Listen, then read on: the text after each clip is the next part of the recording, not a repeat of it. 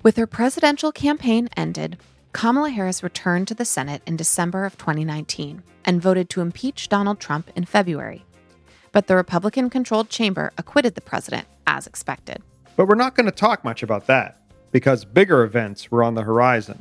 In March of 2020, just after Joe Biden surged ahead of Bernie Sanders on Super Tuesday and took control of the Democratic primary race, the country shut down in response to the coronavirus pandemic. In May, protests erupted nationwide after a white Minneapolis police officer killed George Floyd, a black man, by kneeling on his neck for nearly nine minutes during an arrest. Floyd's death came in the wake of the fatal shooting of black jogger Ahmaud Arbery by white residents in a Georgia suburb, and the Louisville police killing of Breonna Taylor, a black woman, in her home.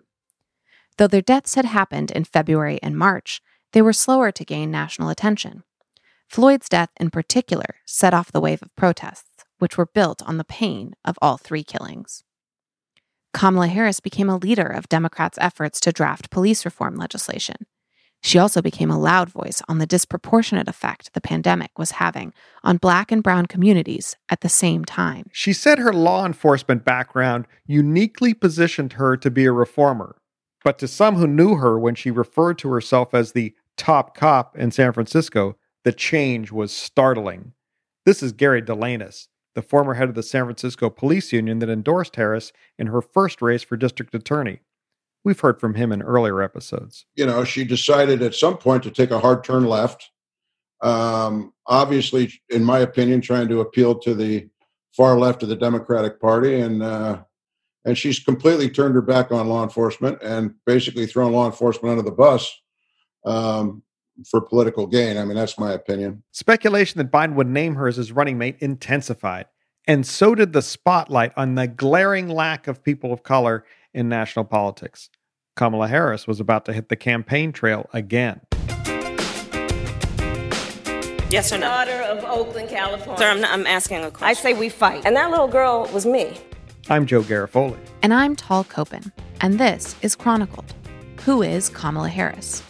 Episode 6 I'm Speaking. A particularly salient moment happened in June. On the day of Floyd's memorial service, the staffs of Kamala Harris and her friend and fellow Black Democratic Senator Cory Booker of New Jersey got word of a development on legislation they had written to make lynching a federal crime for the first time in American history. The bill had passed the Senate unanimously the previous year, but a slight change in the House meant the Senate had to pass it again.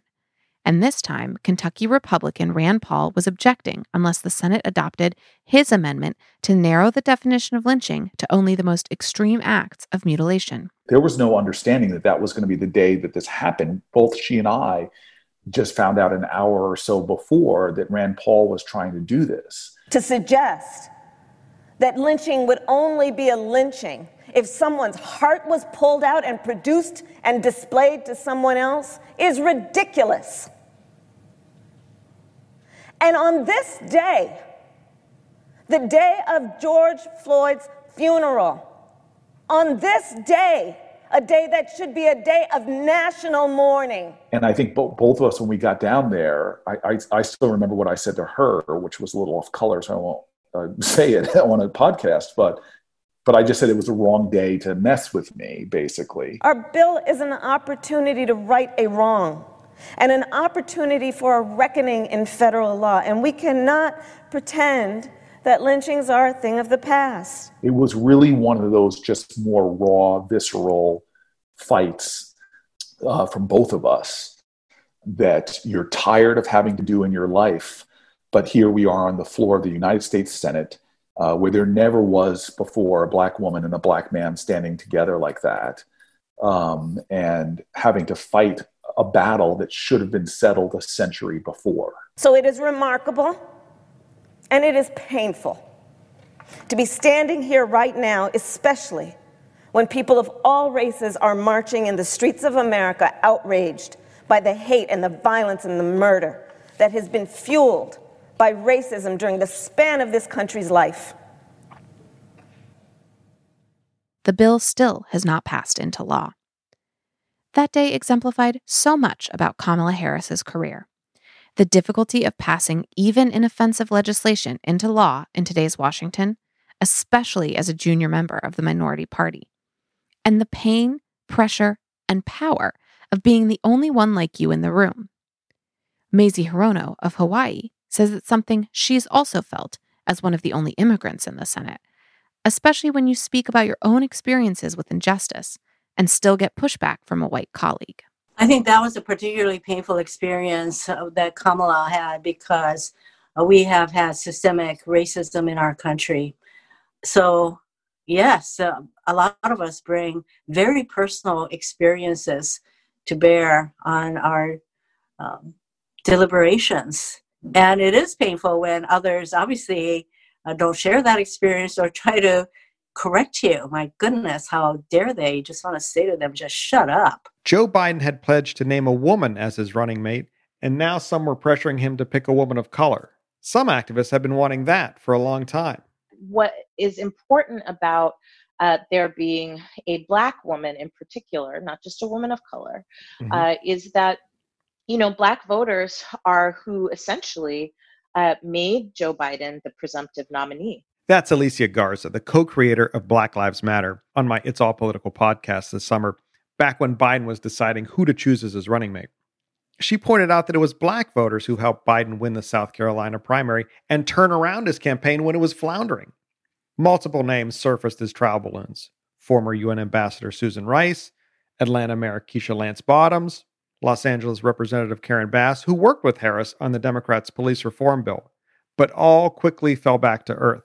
Ultimately, it came back to the speculation from the spring of 2019. You ready to go to work? Oh my God, I'm so ready to go to work.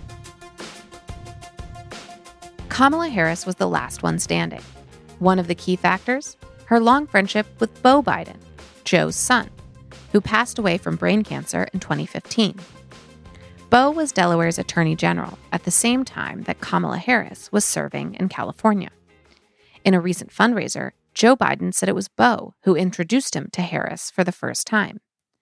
Senator Catherine Cortez Masto was AG of Nevada at the same time. As part of the AG world, Beau was so well respected. He was open, he was friendly, he cared, uh, he was committed, and he just always had a positive attitude and and that's the Beau Biden we all got to know when when we started working together.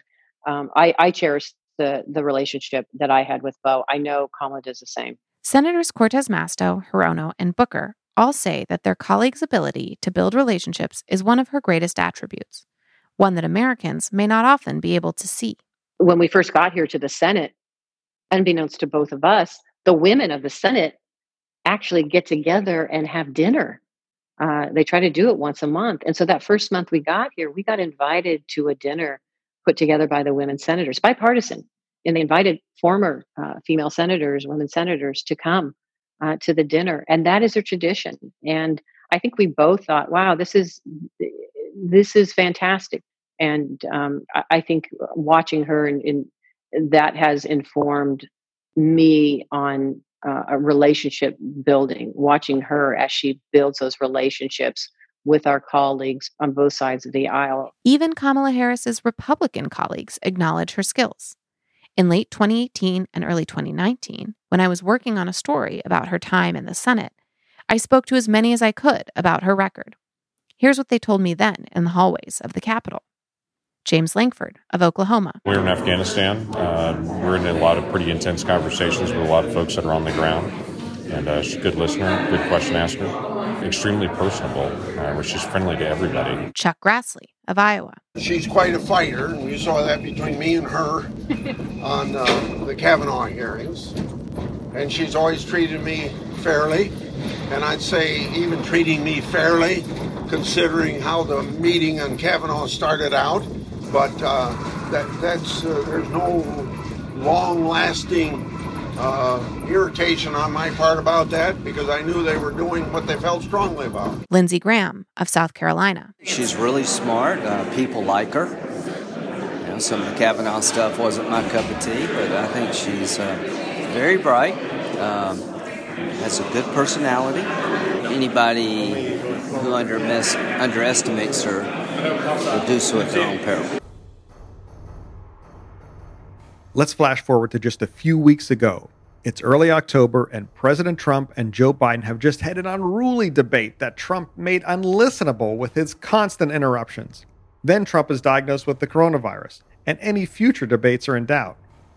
We arrive at the date that political junkies had long circled on their calendar October 7th, the only vice presidential debate. Kamala Harris's reputation precedes her, but so does that of Vice President Mike Pence, a silver tongued former radio host. Even Trump has marveled about his remarkable ability to evade questions.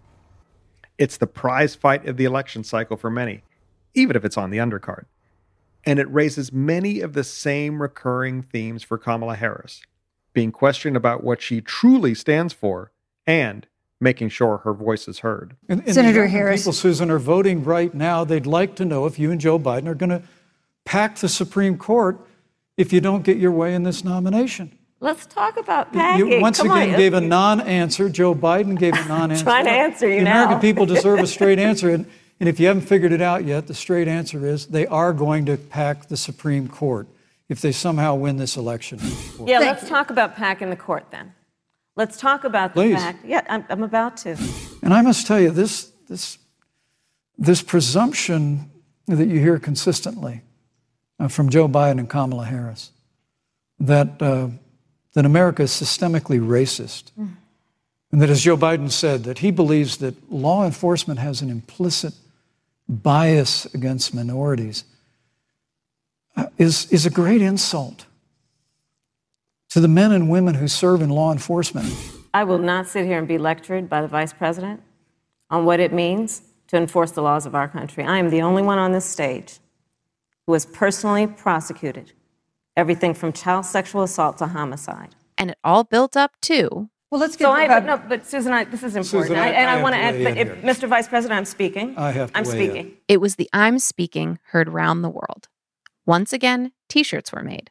The moment achieved a pop culture milestone. It was part of a Saturday Night Live cold open. And while he speaks, I'm going to smile at him like I'm in a TJ Maxx and a white lady asked me if I work here.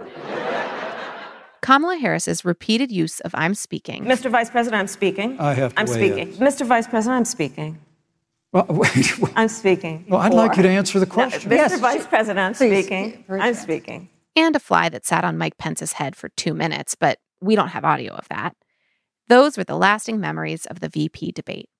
But mainly a black woman holding her own. There's no doubt Kamala Harris is a key piece of Joe Biden's campaign, but her next step rests on his success or failure. The questions she's faced throughout her career won't end on November 3rd, 2020. Remember Gary Delagnes, the police union leader who met Harris more than 17 years ago when she was running for her first campaign? Here's how he put it. I was surprised at how left, hard left she went, and it did seem to hurt her in the presidential election. But she, she's uh, re- resurfaced, and who knows? Uh, she could be the next, the president of the United States someday. Or, at the moment, the next vice president. If that happens, Cory Booker might once again find himself the lone black Democratic senator. I think this is what I will miss so much about her. Uh, should she, God willing, um, be the next uh, vice president? She and I could just often, with just a look, feel each other. You know, I will really miss uh, having my friend there with me. We will find out what happens in the election. If she and Joe Biden lose, Kamala Harris will be California senator for at least another two years. Either way, we may very well be writing more episodes for this podcast in a few years when Harris will likely be a favorite if she runs for president again. And the Chronicle will be there to cover all of it. Thank you for joining us on Chronicled. Who is Kamala Harris?